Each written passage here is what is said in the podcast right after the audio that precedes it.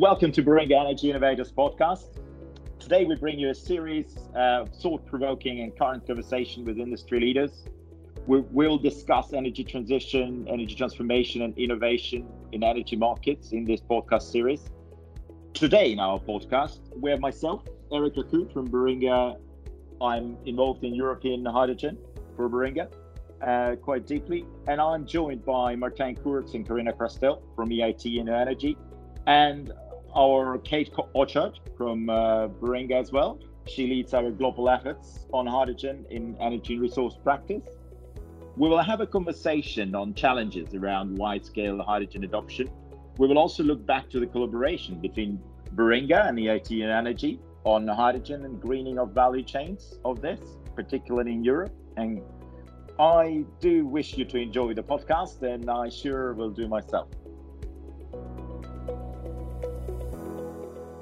The high level overview of our conversation is uh, we're going to dive into hydrogen context, then talk about the study we did together, looking at various sectors, then do a deep dive into green steel, and then uh, look out to the future. What's next?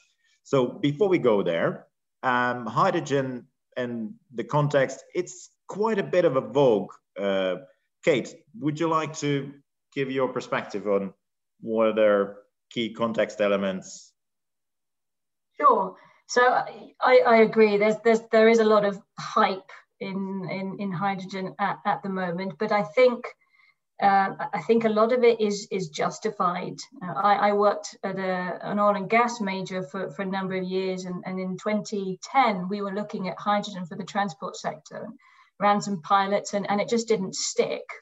Um, but I think what's changed since then is the carbon zero carbon aspirations of, of countries and, and, corporates and the role that, that hydrogen has to play in, in net zero transitions. Uh, looking at sort of the, the net zero transitions on, on, a, on a very sort of holistic level, you, know, you, you should be trying to electrify as much as possible and at the same time decarbonize the grid. But there are certain sectors where the, the decarbonisation is, is going to be very hard to achieve through electrification. And you have to look at alternatives. And I think this is where hydrogen has a, a huge part to play. Yeah, I, I fully agree with what Kate just said. So I think uh, the key uh, when we look at the overall European strategy of becoming net zero by 2050, uh, carbon neutrality by 2050, we need to see how we could do that. So first goal is to electrify what can be electrified um, because whenever you do an additional conversion step, for example, to hydrogen, you lose efficiency. And from an energy engineering point of view, that's not what you want. So first step is to electrify as much as you can. But then you have those hard to abate sectors that, that Kate just mentioned. And those you can't easily electrify because the volumes are just too big. So therefore you need a molecule. And this molecule initially was natural gas.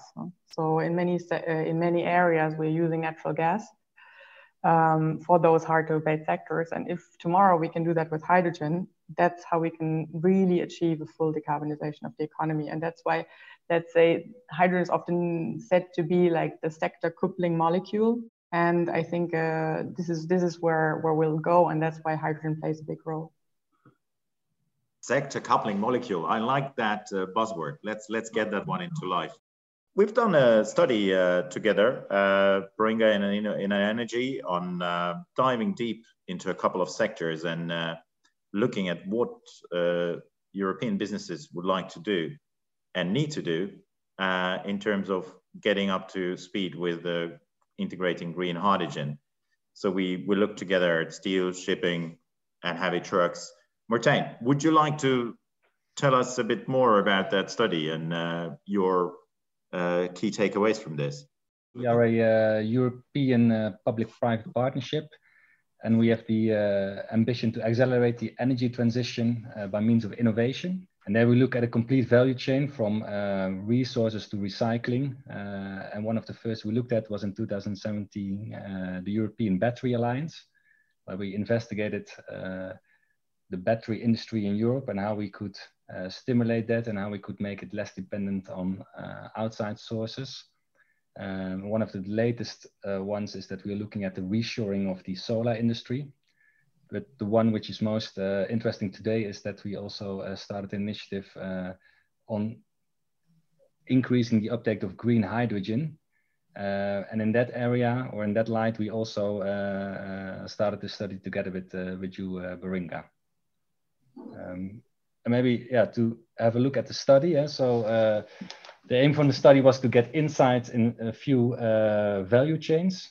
and we chose value chains where we thought green hydrogen could play a role to uh, reduce the uh, uh, emissions. And one of the questions we asked, indeed, uh, Baringa, is to map those value chains uh, practically, uh, which actors are involved, uh, how many players, where do they come from, what type of companies are active in that field, but also where we could expect the most impact in terms of greenhouse gas reductions. Um, but also things like um, which actors in those value chains are the most willing to change. Yeah? So uh, having an industry like, for example, the steel industry uh, and making change there would require a lot of uh, capital uh, investments. What type of players should we approach uh, who are able and willing to make those changes? And that is something which we uh, work together on with Baringa and map those for the different value chains. Yeah, yeah. And of course, uh, by the way, it was really great to to reimagine that you already had this quite successful uh, experience with uh, the Battery Alliance and helping to kick off battery industry in Europe. And now you've taken that experience and have started the journey on uh, on the green hydrogen and uh, deep diving up which players to to move I needed to to move the needle first.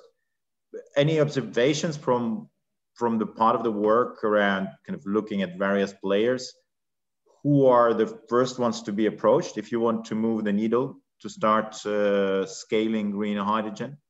Yeah, I think one of the interesting insights, and I think uh, Carina will elaborate on that also later on when we dive into uh, green steel a bit more, is that one of the insights was that um, when you look at those value chains, that there's more and more a pull from uh, what we call the off-takers or the end consumers for uh, greener produced products. And so that, that could be a good um, uh, starting point for the discussions with the complete value chain. And so if there's a demand for products and people are willing to pay a small premium, if you then work smartly together in a value chain, uh, you probably will be able to make the change. Eh? Whereas traditionally, you look to the individual transactions uh, with, with giving, for example, the steel industry where you need very uh, large investments, then the business case probably will never um, uh, be positive. But if you take it from the whole value chain approach, including already um, uh, off takers of your product, then you get a whole lot of discussion and then you can share the risk and benefits uh, amongst the value chain. And that uh, and there I think the study also helped us to get insights in how are these value chains organized. Uh, when we talk about, uh, so we looked at steel, but we also looked at shipping and heavy goods vehicles. Uh, the investment cycles in shipping are completely different than in heavy goods vehicles, uh, where you typically have five to 10 years uh, cycles. And in shipping, it starts with 20 years. Uh, if you now buy a ship, um, yeah, the next 20 years it will be in operation. Um, so those type of insights really helped us in, in determining where to focus on and are all also helping us still today when we um, get proposals for new projects to be able to uh, to ask the right questions and to have the right discussions. So imagine all those financial investors are listening today, and um, uh, if they had to pick a, a, winning green hydrogen sector, so steel, um, heavy trucks, or shipping, which one would you advise them to look at first, based on the study and your experience? Yeah, I think what you see, for example, in steel at the moment, eh, so steel is quite polluting, eh, so it, it contributes uh, roughly for 8 to 9% of the total uh, CO2 emissions worldwide. Uh, and it is possible to, uh, uh, to produce it uh, almost carbon free and I think the interesting part is that it can have an impact on a lot of products. Eh? So uh, it, it's on the automotive sector, it's on the construction sector, it's a lot of um, uh, household appliances which which still use a lot of steel. So I think, and that what Carina also earlier said, if we look to the way how we produce things, but the same would count for uh, transport things, uh, then then um, there you can make a big impact. And I think that's also where, where we stand for as, as uh, the Green Hydrogen Acceleration Center, that we try to replicate these projects, uh, that we show uh, that's feasible, and that we have a positive business case for such a thing like uh, a green steel factory, uh, and that we also replicate it to um, uh, to other countries and other industries. Um, so that would be an end-end. Eh? So start, for example, with steel, and then see how you could apply it to, for example, fertilizers or uh, cement production. Thank you, Martijn. And I, I think we're now uh, about to move uh, to the green steel discussion. You've very nicely introduced it if I look back to what uh, what what what we heard is that uh, the study really helped to unpack uh, where the first parties to address and off-takers really play a big role. Um, and it's also really important if you're getting into any industry to actually understand how the investment cycle looks like, because it's quite a difference if it's five years or 20 years. Let us then start looking at steel. Carina, would you like to set out the scene, what you guys are diving into with steel? I, I heard some exciting things. So maybe just to start off a little bit uh, and give a bit of background information on steel. So when we look at uh, the European steel market, we produce today 160 million tons of steel in approximately 30, 80 installations, so all over the European uh, continent. And when you look at a typical, let's say, steel uh, plant, it produces 2 million. So they're the big ones. So they're the integrated steel plants. They produce 2 million tons of steel per year. One car, your personal car at home, needs approximately like one ton of steel. So you could imagine, you know, like this one plant uh, produces steel for 2 million cars, you know. So these are huge, you know, huge numbers and uh, it's and, we have in total 160 uh, tons of steel. So you see, there is really a big production capacity, a big industry existent that we want to keep in Europe, and you want to continue to have in Europe. That's the positive side, but you also have a negative side, which is the emissions that are linked to that. So in Europe, those steel plants that I just mentioned produce 200 million tons of CO2. That is equivalent to approximately all the flights departing from Europe in the EU. So you see there is really a big problem there. And uh, just to give you a little bit of background information on how, how they produce the steel, there are normally two big routes yeah, that, uh, that are really commonly used. Uh, one is the blast furnace route. That is the one that, that pollutes the most, let's say. Um, and you have the electric arc furnace round that uses um, steel, uh, scrap steel, steel and uh, melts it and recycles it. So those are the two, one, two big routes. And so if you now put yourself in the shoes of a steel manufacturer today that is producing in Europe with those plants, you ask yourself, okay, in future, the CO2 price will go up. Um, there will be more and more societal pressure. So I need to decarbonize my operations, but how do I do that? I have two options. The first option is to I retrofit my existing plants. Well, if I try to do that, I have uh, several options. I could, for example, inject hydrogen. Uh, I can also do some recycling of the flue gases that go out, but that only reduces my emissions by 10 to 40%. So this is not really, let's say, an, a lasting uh, solution. It's more of an intermediate uh, fix. But in the long term, what we need to do is we need to change those polluting assets to greener ones. And uh, one solution that exists that is currently explored by a lot of uh, steel manufacturers is the hydrogen uh, based uh, direct reduction process. And how does that work? Um, normally, um, you use uh, the, you have uh, the, the, pellets and they're reduced normally using natural gas. And you can just replace that natural gas with hydrogen, green hydrogen notably, that's important. And if we have green hydrogen uh, to reduce those, um, reduce the iron, uh, the iron ore, then we can have a process that is 100% uh, renewable and green and reduces the emission really strongly by from, let's say, two kil uh, tons per ton of steel to 0.1, so almost zero.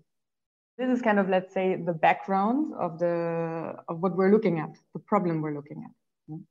And now you could say, okay, uh, why don't all the steel manufacturers go for DRI based uh, you know, production? You know? Number yeah. one is they have existing assets, let's say, you know, they have existing assets that run, that have to be amortized over the long term, etc. So now the question is, if you're a steel manufacturer today, you know, you won't disrupt yourself directly because you need to keep your existing assets running. You know? We talked earlier about uh, marine and road transport. Uh, how, how many years is a, is a steel plant built for? Yeah. How, does, how long Very long. Very long. 40 years, 50 years. Would it be fair that every 20 years or so, there is probably an opportunity to either uh, invest in upgrade of a steel plant or basically consider something new? And you mentioned, you know, direct uh, reduction iron technology. I mean, we are talking hundreds of millions uh, potentially at the scale type of capex investments. Uh, so, any any reflection and and maybe Carina to give you some time to think. I will first turn to Kate to ask on this, uh, and then come back to you in a moment. Kate, any reflection how to deal with that huge capex and kind of once in 20 year opportunity from your experience? None none of this is going to happen whether it's steel or marine or uh, road transport ammonia is going to you know we need government intervention. Um, hydrogen is a, a um, you know it's it's a premier energy carrier. It's it's it's a it's got a fantastic set of properties but as a consequence it's very expensive um, and we, we know that um, you know, there is hydrogen in infrastructure and hydrogen used in, in these facilities today. And we, we call that gray hydrogen. And it's, it's cheap. It's a dollar fifty, two dollars a, um, a kilogram. And uh, we, we, we, we can't compete with um, green hydrogen or blue hydrogen at that at, at, those levels today, and that's just on an op, you know that's an opex basis. So, so when we then take into account the, the, the cap, capital costs, we, we need a strong push from, from, from government that, that this is what we need to do, that, that, we, that we need to make this transition. I, I, I struggle to see um, how far you can take this journey without that government sort of framework and support in place. I think the um, there's there's there's great pull we're starting to see from from industry, and I think Martijn and, and has already talked a little bit about that. But I think we need that push and that pull, and we need to see them happen in parallel. Very good. And you asked a great question, which Carina hopefully can answer. You know, what can we do without government support? Uh, yeah, that was a perfect cue, Kate, because I would actually argue against it. Uh-huh. Uh, why do I argue against it? Because actually we have uh, our lighthouse project, which is the H2 Green Steel. That is a project of a 5 million ton uh, greenfield steel plant being planned right now in Sweden. Their approach is on the one side on the technology, but on the other side, it's in general about how they manage the project. And I think I'd like to start with the second uh, part first what I find quite innovative is that, um, and InnoEnergy actually, we've invested, uh, we were a co-initial investor in that project uh, together with Vargas, who's uh, the big um, uh, key investor of the project. Their goal is to start with the customer. So what did they do? They started to, uh, before doing anything, starting about uh, planning anything on the plant, looking for the site, they started to look at the customers. So they started, for example, conversations with a truck manufacturer who would be an off-taker of the green steel that they produce. And uh, the interesting part there is that if you talk to a truck manufacturer who wants to really have a car that is 100% green and not only in the operational phase, but also from the production part, you actually only need approximately 100, uh, several hundred euros more to buy a green steel car than a gray steel car. So when you look at the total cost of a car, that doesn't really add anything to the price. And a car manufacturer actually can fully absorb that and pass that on to its end customer. And in approaching the project from, let's say, the off-taker side at the end of the value chain, you integrate those extra costs, you know, the extra cost of hydrogen that everybody always talks about in the overall project and you make it bankable as such. Another thing that they did is they integrated all potential, let's say, players that are important in the overall project into the project itself as a shareholder, as a key partner, etc., from the start. And like this, you can build a project based on the real requirements of the customer that is bankable in the end. And then you come to technology, which is also interesting because they're trying to electrify as much as possible uh, in the process. And they like to, as I said before, use direct reduction uh, processes uh, to also integrate hydrogen. So you really have a full, let's say, project that is on the one hand 100% green at scale, and that includes the off-taker in the process, and thus makes these discussions about extra cost of hydrogen really negligible.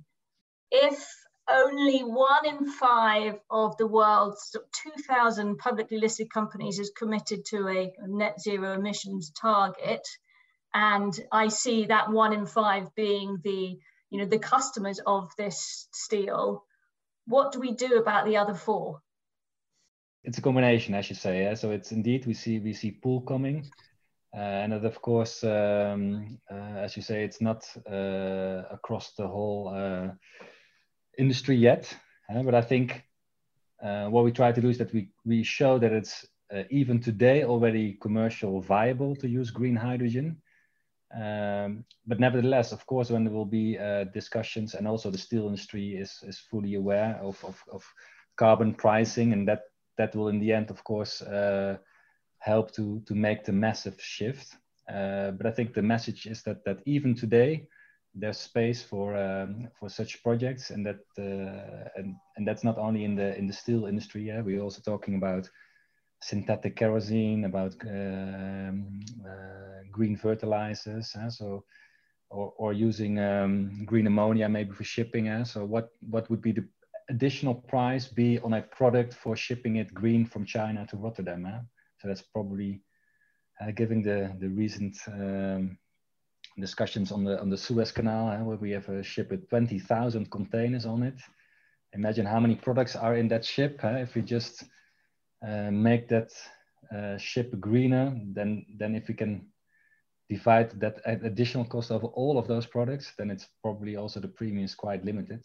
Uh, and that type of thinking, of course, uh, yeah, stimulated by carbon pricing. I think that will together the push and the pull will will make the change happening. And, and actually, I was I was just going to ask that very question, Martijn. Is, is how far can carbon pricing take us, and and is that a sufficient uh, lever to to get us where we need to be? And I think what is also interesting, for example, there's a whole discussion on how to use and where to use green uh, energy for. Eh? So energy made from renewables. Uh, so you, you could use it to, to power a data center uh, which uh, probably five people work in a data center.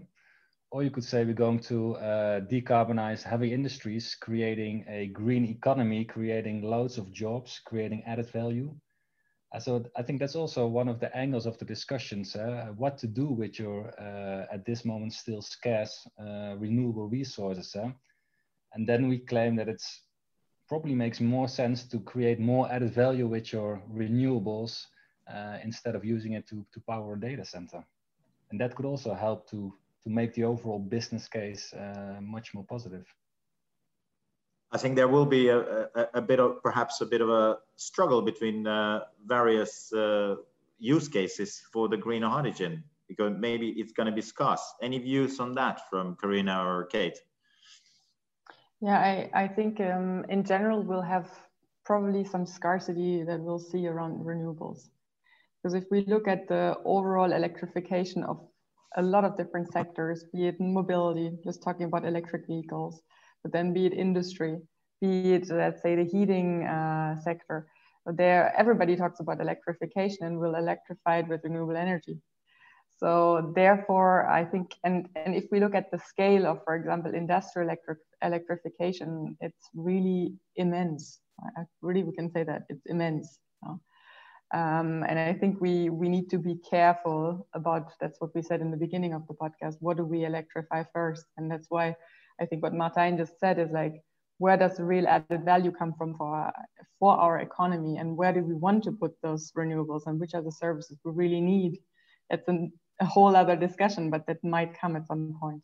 I mean, we're clearly pro green um, because when you look at like the scale of the, let's say, CCS or the carbon capture and sequestration um, portion of the blue hydrogen part, you would need really a, a, full, let's say, oil and gas industry that is being re-established uh, to, to do that sequestration part of the CO2.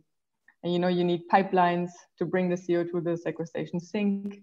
Uh, you need to have the ships that go with it. You need to have those docking stations. You need to have the capture part at the at the industrial site.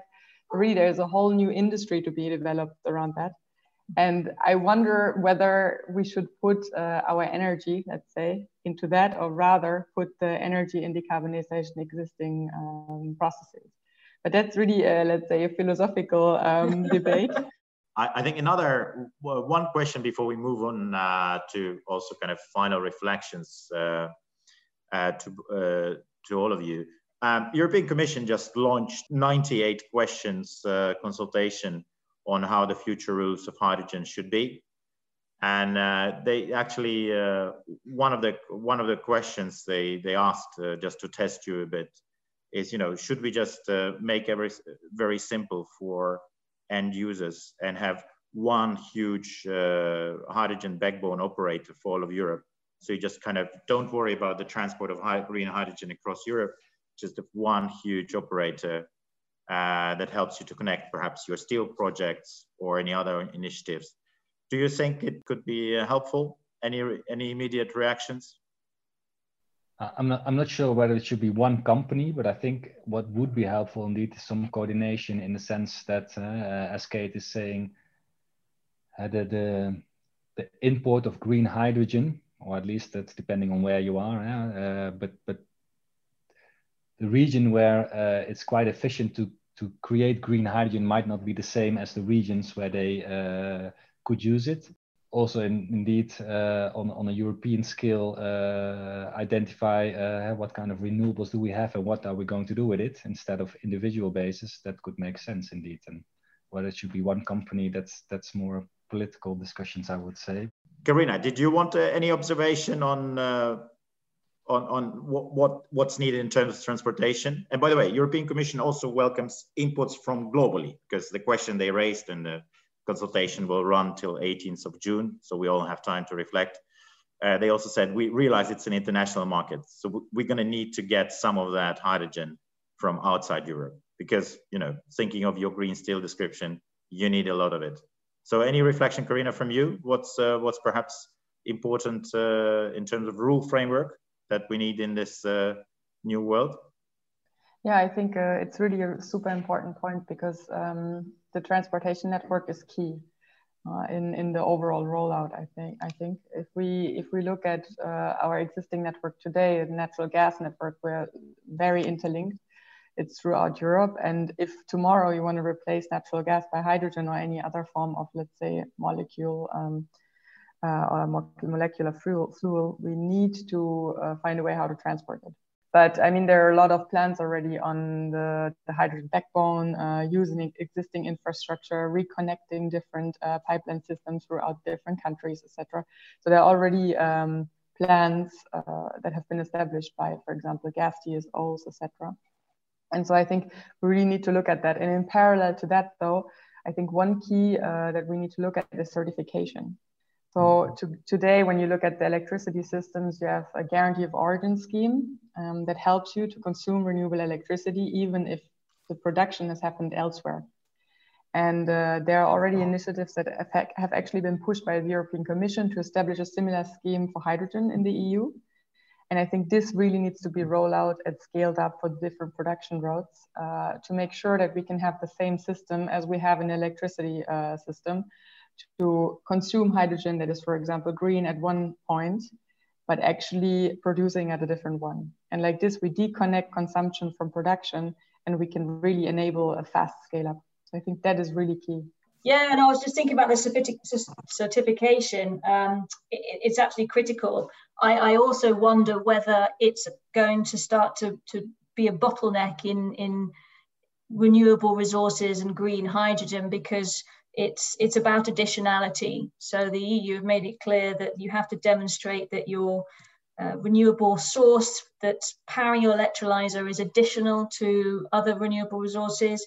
There is um, some concepts around spatial correlation and temporal correlation. So your renewables profile needs to match your demand, to your electrolyzer. So you know, important things, but but makes the um, makes that value chain a little bit more challenging to, to integrate when when you've got those very sort of uh, clear uh, laws or reg regulations around what, what power you can use in your electrolyzer.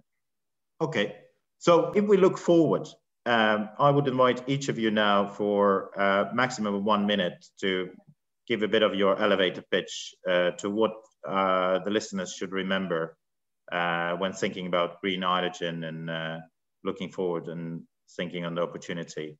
So um, I, I, suggest uh, uh, we start with Martijn, then I will pass to Carina, and then finally Kate. And after that, it will be a wrap. So Martijn, your one minute. Yeah, I think um, one important takeaway is that we can never have enough renewables. Uh, so some discussions on what to do with uh, renewables. I think uh, given the challenge we have to, to decarbonize heavy industry, it starts with having enough renewables. I think it's also uh, the other takeaway is that if you take the value chain approach, include the off-takers, then there's already much more possible than most of us think. Uh, there's a positive business case, but of course a um, regulatory framework of carbon pricing will only help to uh, scale up faster. So that's also always more than welcome. For me, one key takeaway is that um, if you build uh, industrial projects, don't fear complexity, because the more stakeholders you add, the more complex it gets. But I think adding the off-taker, uh, especially the off-taker to those industrial projects can just bring added value, reduce risk and make projects more bankable and uh, scale up faster. And then I think another key takeaway for me is uh, how do we create, let's say, labels to make it easier for end customer to choose the right product to help industrials accelerate also those decarbonization of the projects they want to, or the products they want to produce.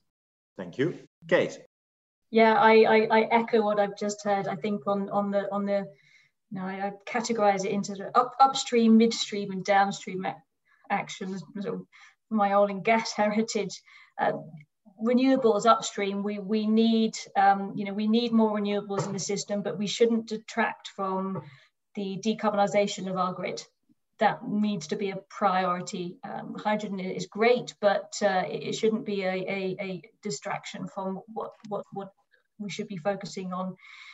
And then the end, um, on the other end, the downstream, the labelling. I absolutely agree with Carina. How, how do we make the choice easy for consumers? And, and in the middle, it's, it's this point that they raised around um, the off takers. And for me, a slightly different angle is just how, how do you how do you remove the kind of the commercial barriers in that value chain? I, I think uh, there's there's a carbon price which can help, but I think there's a lot of money out there that wants to invest in these projects but there are some sort of commercial hurdles that the projects need to get through to, I think, create the right opportunities for, for what is potentially a huge amount of investment available. So uh, we heard today uh, there is some uh, real opportunity, even though hydrogen started a long time ago.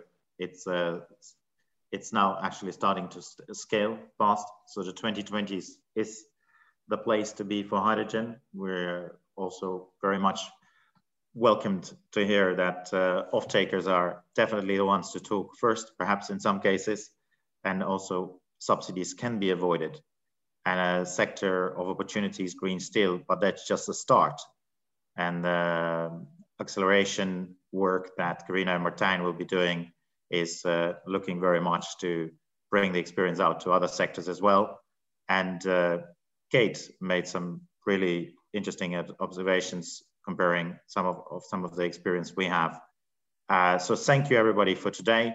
Um, uh, we look forward to welcome you to other podcasts and I hope uh, our listeners will take the trouble on LinkedIn to reach out to Kate, Martijn and to Carina um, and to ask them uh, further questions because this is just the start of the debate, but also of the implementation. Thank you. Thank you for listening to today's podcast. Please hit the subscribe button to keep up to date with our latest podcast releases and hear more from Baringa and our energy innovators. If you have a question or a comment about the podcast, or you would like to learn more about Baringa and what we do in energy space, please email us at energypodcast at baringa.com. I will repeat energypodcast at baringa.com or visit our website, LinkedIn, Twitter, and the link to website is provided in the podcast bio. Thank you for today.